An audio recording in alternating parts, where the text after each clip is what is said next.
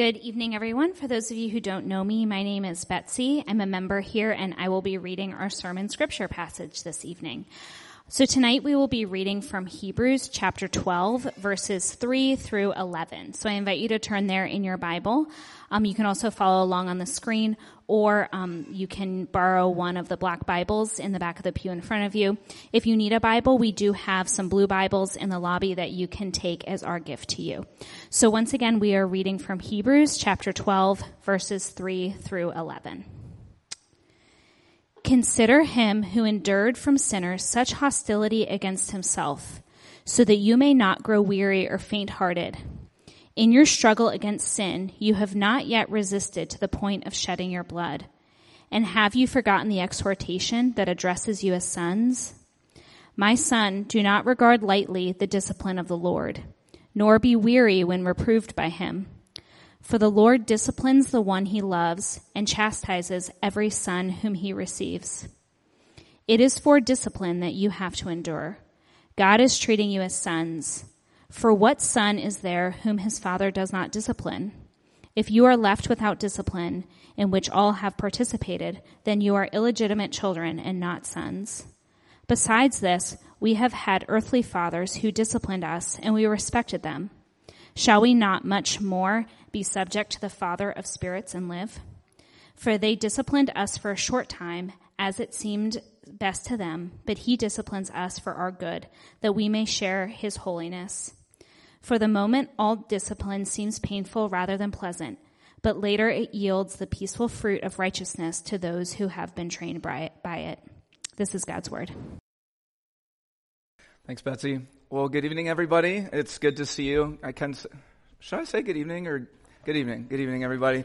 Um, yeah, it's good to be with you. And if you're new, joining us for the first time, uh, whether you've uh, been following Jesus for a while or you're new to church, really glad that you're with us. Uh, my name is Steve, and we are walking through the book of Hebrews. And the main theme of Hebrews that we're saying every week, uh, hopefully you're so sick of it by now, like you can repeat it immediately. Um, but it's persevere, draw near, do it together. Okay, persevere in faith, because there's actually a good chance you'll fall away draw near to Christ, who's your present help, and then we do it together. We do it together as a community. And uh, what we're looking at this evening in verses 3 through 11 is how God uses discipline in our lives to persevere us and draw us close to Him. So this passage is about discipline. And I think when we hear that God is a disciplining God, I think for most of us that evokes unpleasant feelings or imagery uh, because usually we think of discipline primarily in terms of you know punishment for bad behavior. So you know a parent grounds their teenager because they broke curfew too many times, or a coach makes their player run wind sprints because they came late to practice. But think about let's let's stick with a sports metaphor and think about a different reason why a coach may have their players do wind sprints. It could be punishment to correct bad behavior, but it could also be to build up their players right? So, for example, um, my freshman year in high school, I joined the wrestling team. And I remember my first ever match as a high school wrestler. I was 60 seconds into the match, and I remember thinking, oh my word, this is the hardest physical exertion I've ever experienced. And the only thing that kept me from just laying down on the mat was my fear of losing. And so, you know, wrestled, wrestled that evening and I ended up winning the match. I, there were many matches that I lost, but I did win this one. And so I go up to my coach at the end of the evening and I go, you know, so how'd I do, coach? You know, expecting like a big pat on the back. And he just looks at me and he goes, Reed, you looked like you were going to die the entire time you were out there. And your opponent wasn't even that good. And I was like, thanks, coach. Thanks for the affirmation. And then he continued, said, so let's work on it. And so what he did is he would stay with me after practice. He would drill me. He'd make me do, you know, burpees and wind sprints. And if you're a passer, but you know, you go by the wrestling room and you see me with, with my coach drilling me, there's two ways to interpret that. One is, well, this is an evil coach who loves to inflict pain on one of his, on one of his wrestlers. Or number two, well, this coach really cares about this athlete. You know, that he's willing to stay late and to train him so that he can face more difficult and, and, and harder opponents, right? And that's the sense that this passage is talking about God disciplining us. Um, God disciplines us to build us up. And so the main point of this section here is God will allow pain or disappointment in your life in order to perfect you. That's the main point of these eight or so verses. God will allow pain or disappointment in your life in order to perfect you. And this is a mature teaching. This is not Gospel 101. This is a challenging teaching, especially if there's, especially if you've been led to believe that God is essentially nothing more than a sky fairy whose main job is just to smile at whatever you do. Uh, but nonetheless, this teaching here is, as I was thinking about this, it, it has significant ramifications for your life because the deepest, lot, many of the deepest and most joy filled people I know are people who really get this. And conversely, some of the most miserable people I know, especially people who grew up in the church, maybe who are still in the church, are people who misunderstand this reality uh, or who straight up reject this reality. And so it's really important. You know, Hebrews is a challenging book because uh, this author cares about us. And so it's important that Hebrews is helping us look at this, okay? And so here's how we'll walk through this passage as we think about God disciplining us for our good. Number one, we'll see the purpose of discipline. Okay, why does God do it? Number two, how should we not respond when God disciplines us? And then number three, how should we respond? Okay, so discipline's purpose. Why does it happen? Number two, how should we not respond when we're being disciplined by the Lord? And number three, what are ways that we can respond so that God can perfect us? Okay, so first, number one, uh, why does God discipline us? So uh, to frame this a bit, look at verse 7. Uh, it is for discipline that you have to endure. So this word endure gets at this idea of this is a season. In other words, like often when we think of discipline, we think of a one-to-one correlation between, you know, we do something bad and then God punishes us. He's just, he's waiting up there to, to spank us if we do something bad. What we know contextually in the book of Hebrews is, as far as we know, it's not like the Hebrews have gone morally off the rails, and so the author is saying, you know, you guys are being bad Christians, so God's out to get you. That's not what's happening. The Hebrews, I mean, they're just living the normal Christian life, but they're experiencing social persecution, uh, probably physical per- persecution as well. And so they're, they're going through just a season of pain. And the author is trying to help them learn, you know, okay, how, how do you make sense of this? And so in modern terms for you, you know, so think about less of like, oh, I did a sin, so now God's punishing me. It's more of a, you're just, you're in a season, you didn't ask for it. You certainly didn't want it. Okay, it could be, you know, things aren't going well as you hoped with your career or with one or more of your relationships. Um, it could be more intense suffering, you know, like you or a loved one getting a terminal diagnosis. Okay, this is a season of either just disappointment, like oh, I hope for this and didn't get it, or intense suffering. Okay, so it's a season. It's not necessarily related to something you did. And now, okay, how are we to, to think about the, the purpose of something like this? And so look at the second half of verse 10. But God, okay, but He, God, but he disciplines us for our good. Okay, what's our good? That we may share his holiness. Okay, that, that may sound boring to you, like that doesn't sound very good, okay? But think about what's the holiness of God? The, the holiness of God, it's the sum of his supreme attributes. So it's his wisdom, it's his beauty, it's his happiness, it's the purity and depth of his character, and so, what we're being told here is when we go through a painful or disappointing season, God will use that to reproduce these same attributes in us. And so, here's how it works um, all of us have impurities in our character um, pride, vanity, a penchant to jump to false conclusions too quickly about other people, right? just general self centeredness. And often there are things within us that we don't even know are there. They're so far down. And so what God will use, we saw this in 1 Peter when we looked at it a year ago, God will allow pain or trying times to draw out those impurities in our character and bring them to the surface and then scrape them off to then replace them with the glory of his character. So, so it looks a little bit like this, just using, using an autobiographical example. Uh, so growing up, I was generally the good kid. And this isn't objective fact, okay? This is the skewed vision of like 17 year old Steve, okay? He thinks he's the good kid because he's not doing drugs like one of his siblings. I hope they're not, they don't end up listening to this online. Okay? He's not, he's not getting horrible grades like another one of his siblings. Uh, he's even evangelizing and telling other people the gospel and even gets to see some people come to faith. Okay, then I get married, and uh, many of you know this, but the first seven or so years of our marriage was filled with medical and financial bomb after another. Like, it felt as if we would just be getting up back on our feet, and then we would get knocked over by another one. And finally, after three, four, five years of this, I mean, I remember a moment where I ended up on the floor of my apartment, and I was so angry. I was so angry at God. And, you know, it's a longer story, but, and I, I, told him this. And essentially, what he revealed to me was there was an entitlement I had that I didn't even realize was there.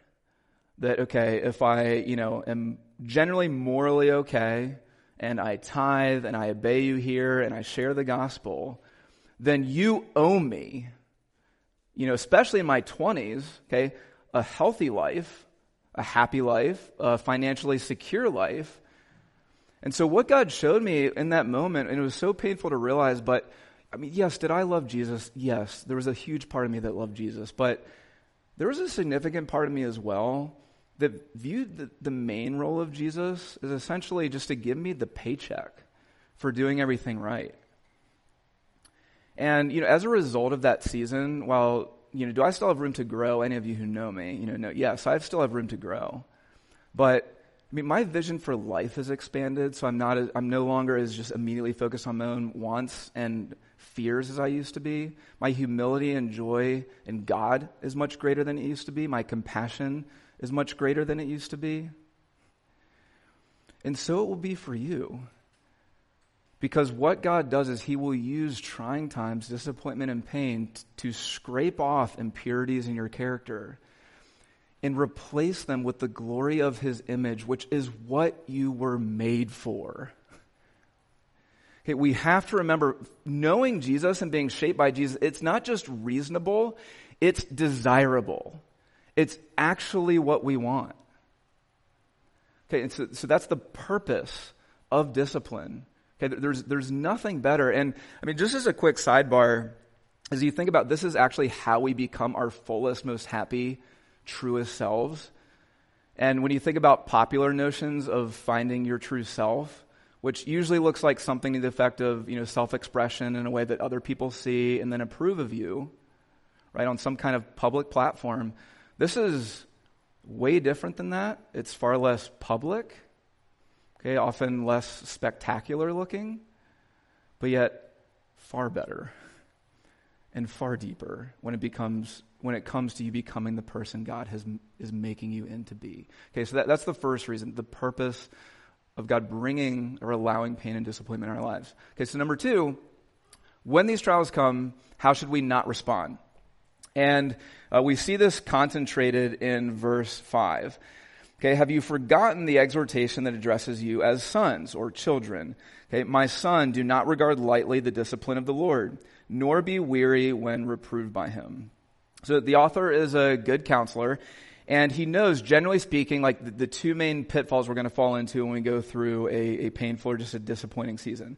And the first thing we see is, uh, and he's quoting Proverbs, uh, "My son, do not re- do not regard lightly the, discipl- the discipline of the Lord." And regard lightly, uh, perhaps a better translation for that phrase would be to despise. Okay, to despise the discipline of the Lord. So if you've ever seen an intern in your company, you just think they have nothing to learn from you if you're overseeing them, and so they just like they can never t- you can they can you can never teach them anything. They get angry when you correct them. Okay, that's what maybe you are then in turn, hopefully not. Okay, that, that's what despising someone's discipline looks like. Okay, just, I don't have anything to learn. I, I don't need to grow. Okay, and number two, nor be weary. And oh man, this hits home. Nor be weary when reproved by him. So if one way is to get angry or just, you know, to, to put up our, our, our hand toward God, the other way to be weary, it's in context. Essentially what this means is when you're going through a painful time, to become weary is, is to become so faint hearted because you no longer believe God loves you. And that's the other area. I mean, of course, right? Because if you're in a trying time, how could God love you? And we're going to come back to that. Um, but one of the clearest places we, we see this play out is in the book of Job. And in the book of Job, in the first chapter, how, this, how the scene is set is it narrates about this guy Job. And we're told that he's, he's wealthy, he has a great family, he is generally healthy, and he fears and worships God. And then the scene cuts to Satan strolling into the throne room of God, which is, that's just interesting to me, by the way. Apparently, Satan can just walk around God's throne room. And so he's in God's throne room, and what God says to Satan is he says, you know, hey, Satan, have you considered my servant Job? There's none like him. This is chapter 1, verse 8. He's a blameless and upright man who fears God and turns away from evil. And then how Satan responds, it's so astute. Okay, in, in, verse 9. Satan answers the Lord and says, Does Job worship God for nothing? Have you not put a hedge around him and his house and all that he has? You've blessed the work of his hands, and his possessions have increased in the land. You hear what Satan's saying? Does Job fear God for nothing? Have you not blessed him? Because what Satan knows is that even the most mature of believers, there is something deep within us where, like, of course, we're happy with God when everything's going well. But there is something in us that does think God is essentially a Santa Claus, and his job is just to bless us. And so when we go through an extended season of just not getting things or people or whatever that we hope for, like the, the, the inertia of our souls, it's just going to pull us toward either despising his discipline, right? Or worrying, like, does God actually love me? And so that should be telling, you know, when you when you start to fall there. I mean, Satan knows this, and this was the original lie in the garden. You know, does God actually care about you?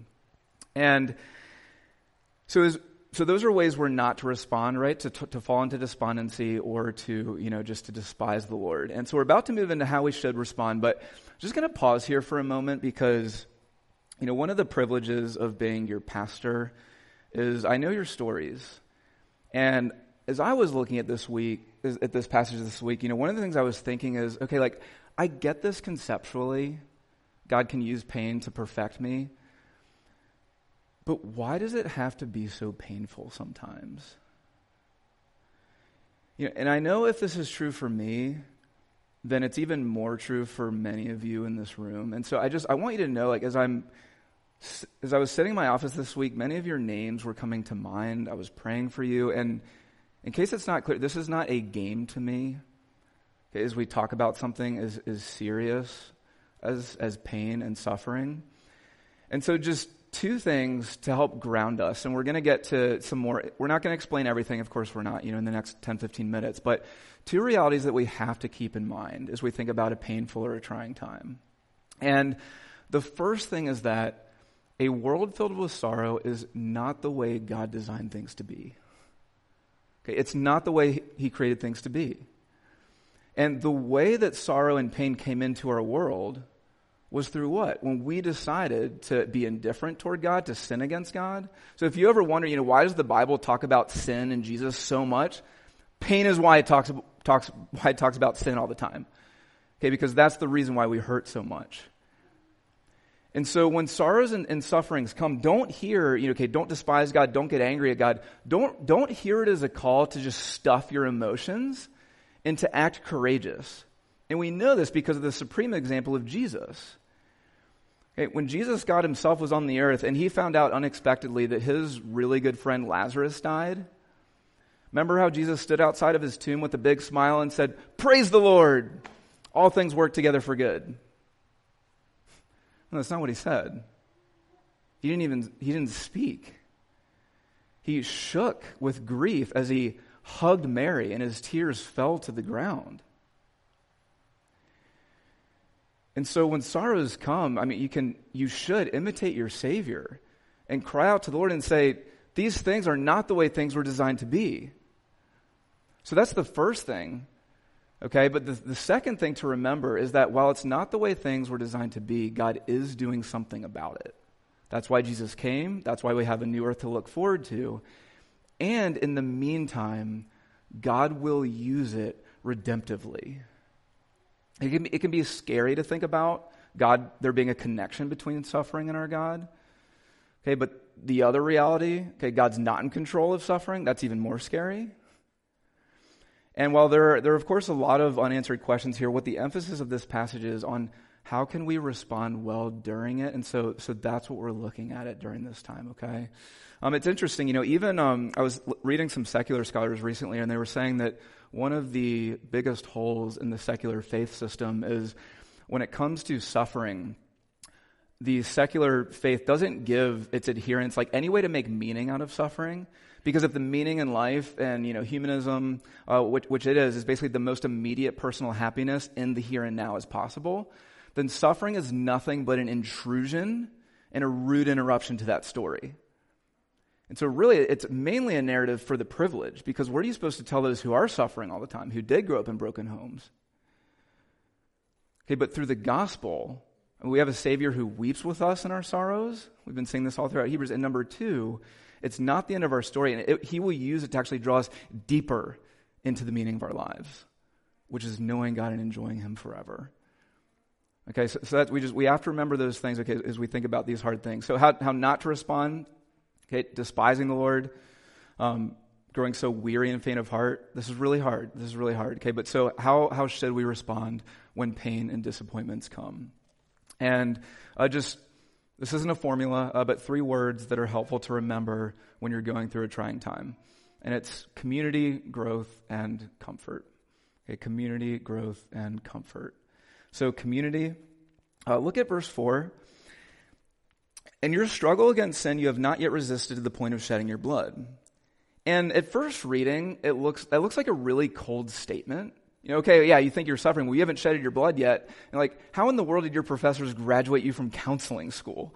Okay, but the essence of what he's saying is this. You've been suffering for a long time. And when you suffer for a long time, your thinking gets fuzzy. Okay, I think any of you know this, right? Even on a small scale, if somebody irritates you or angers you or something really upsetting happens, and you, you just get so upset on an evening, you know, you're thinking of doing all these crazy things, and then either you wake up the next day or a few days go by, or you speak to someone level headed who's just looking your situation more objectively, and then you start to look back and you go, like, what was I thinking? And that's what the author's saying here. When we go through hard times, we're prone to forget some of the most important realities, okay, which is what? Verse 6 For the Lord disciplines the one he loves and chastises every son whom he receives. Okay, so what we need to remember is you're a child of God. And this is why we need community because when we're going through a hard, it's so hard to see outside of your own disappointment or pain. And so we need people, or persevere, draw near, do it together. We need people who are thinking clearly, okay, to come alongside us and remind us, okay, even if you can't see a reason, you're God's child. Okay, even if you can't see, if you, even if you can't see a reason, remember verse eight. Um, if you're left without discipline, then you're an illegitimate children.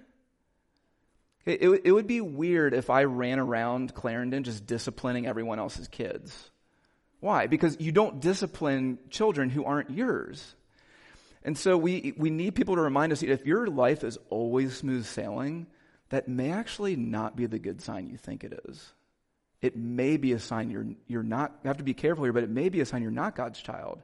Because a, a good parent disciplines their child.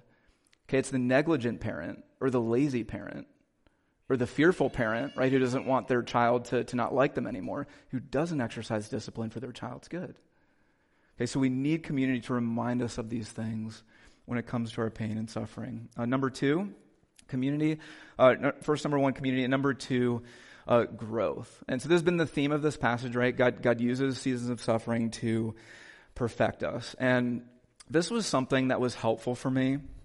Um, like look, look at verse 11, which summarizes it. For the moment, all discipline seems painful rather than pleasant, but later it yields the peaceful fruit of righteousness to those who have been trained by it. And the word discipline that's used in this verse Okay, all discipline seems painful to time rather than pleasant, but it yields the peaceful fruit of righteousness. The word for discipline here is the Greek word paideia. And this is really good because what does that word make you think of? It's the word where we get our modern, ter- our modern term pediatrics from. Because I think pediatrics. A, a loving doctor who, in care for a child, okay, helps them out of a season of sickness, may give them shots, okay, to help them be well. And so, in, in, in terms of our Heavenly Father, we have a Heavenly Father who exercises pediatric care in our lives to make us healthy. Put, put pretty starkly, God's saying, I love you enough to exercise spiritual chemotherapy on your soul so that it, while it may feel like you are dying, it's actually going to save you. Even if it means I need to burn away all these shallow pleasures and the false comforts that you look to for your comfort, because none of those things will be there when the worst things come except for me. Okay, if I can just like be honest with you guys, when your spouse or best friend gets a terminal diagnosis before you're ready, your favorite hobby is not going to save you. Okay, when something so painful comes into your life, okay, the money in your bank account is not going to save you. And so God says, I'm going to use smaller doses of pain and disappointment to transfer your anchor onto the only one who will never disappoint, which is myself. It's hard, but it's so good and it's so important. Um, there's, there's a lady named Elizabeth Kubler Ross who she developed the five stages of grief, and uh, she, she puts it really eloquently when she says, The most beautiful people we have known are those who have known defeat, known struggle, known loss, and have found their way out of the depths. These persons have a sensitivity and an understanding of life that fills them with gentleness and a deep loving concern. Beautiful people do not just happen. Isn't that so true? And God cares for us enough to make us beautiful people. And it's so counterintuitive, you know, especially in our culture of comfort, like we talked about last week, to let God do this. Um, but you know, it's not just good for you, it's good for other people as well. Okay, to grow in times of disappointment and pain. Um, just the other week, I, I read something to the effect of the, as, as a pastor, it was this person speaking to pastors, and they said, The best thing you as a pastor can give the congregation you lead is your ongoing transformation into Christ likeness. That is so true on so many levels. And it's not just true for pastors. Okay, the best thing you can do for your boss, for your family, for your spouse if you have one, for your friends, is your ongoing transformation into Christ. It really is the best thing you can give them. And so we need to let God do this in our lives. Okay, so that, that's the second thing. Okay, we need to be willing to grow. And then number three, okay, so community growth. And then finally, number three, comfort. Okay, perhaps most importantly, we have to remember comfort. and it's interesting in verse three. Okay, why do you think the author starts this section on discipline by saying, consider him who's him? It's Jesus. Consider Jesus, who endured from sinners such hostility against himself, so that you may not grow weary or faint hearted. And I think the reason the author starts this section on like actually allowing God to use pain or hardship in our life to, to perfect us by saying, consider Jesus. And I, I think it's this, and it's because of the question we alluded to earlier. Because it is true. When you go through hope that's dashed on the, rack, on the rocks after hope that's dashed on the rocks, like over and over and over again, there does come a point, I mean, where you have to ask the question like, God, do you, do you hate me? Are you punishing me? Are you forsaking me? Like, am I your child? Because if I am your child, it seems like you're being a pretty bad parent right now. And so the reason why the author starts this section with consider Jesus. Because without those two words, consider Jesus, we would not have a concrete answer to those questions. Have you forsaken me? I don't know. Are you punishing me? I don't know. But because consider Jesus, the answer to those questions is a definitive no. Because what did Jesus do? Okay, it was on the cross that Jesus didn't face pain as loving discipline, but actually as being forsaken. And God the Father, in love, was willing to give up his son. Uh, I have a son. I have two sons now, and I don't think I would give them up for anyone. And God wanted you enough to give up his son so that you know.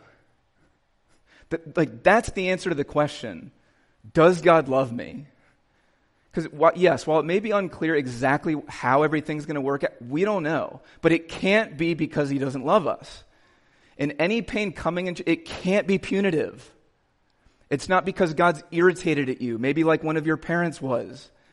Okay, because Jesus bore it all. And so in Jesus, what you have is the surety that God's discipline in your life is only formative and for your good. And in Jesus, you also have the surety that you have the only God who knows what it's like to cry. The only God. And more than that, I love it. Right before this section, end of verse 2, Jesus is seated at the right hand of, at the right hand of the throne of God, speaking of his resurrection. So Jesus didn't come just to bear your punishment. He didn't come just so that he could sympathize with your sorrows. He didn't just come to cry your tears as a means to an end. He also rose from the dead so that one day he won't just cry your tears, he will also dry them. on that great day when the gray curtain of this world is pulled back and he pulls you home, where there's no more pain or sorrow. And so consider Jesus. Okay, through in him, you do have surety that when pain or just when disappointments come, God will use those things to perfect you into his very image. Okay, let's pray.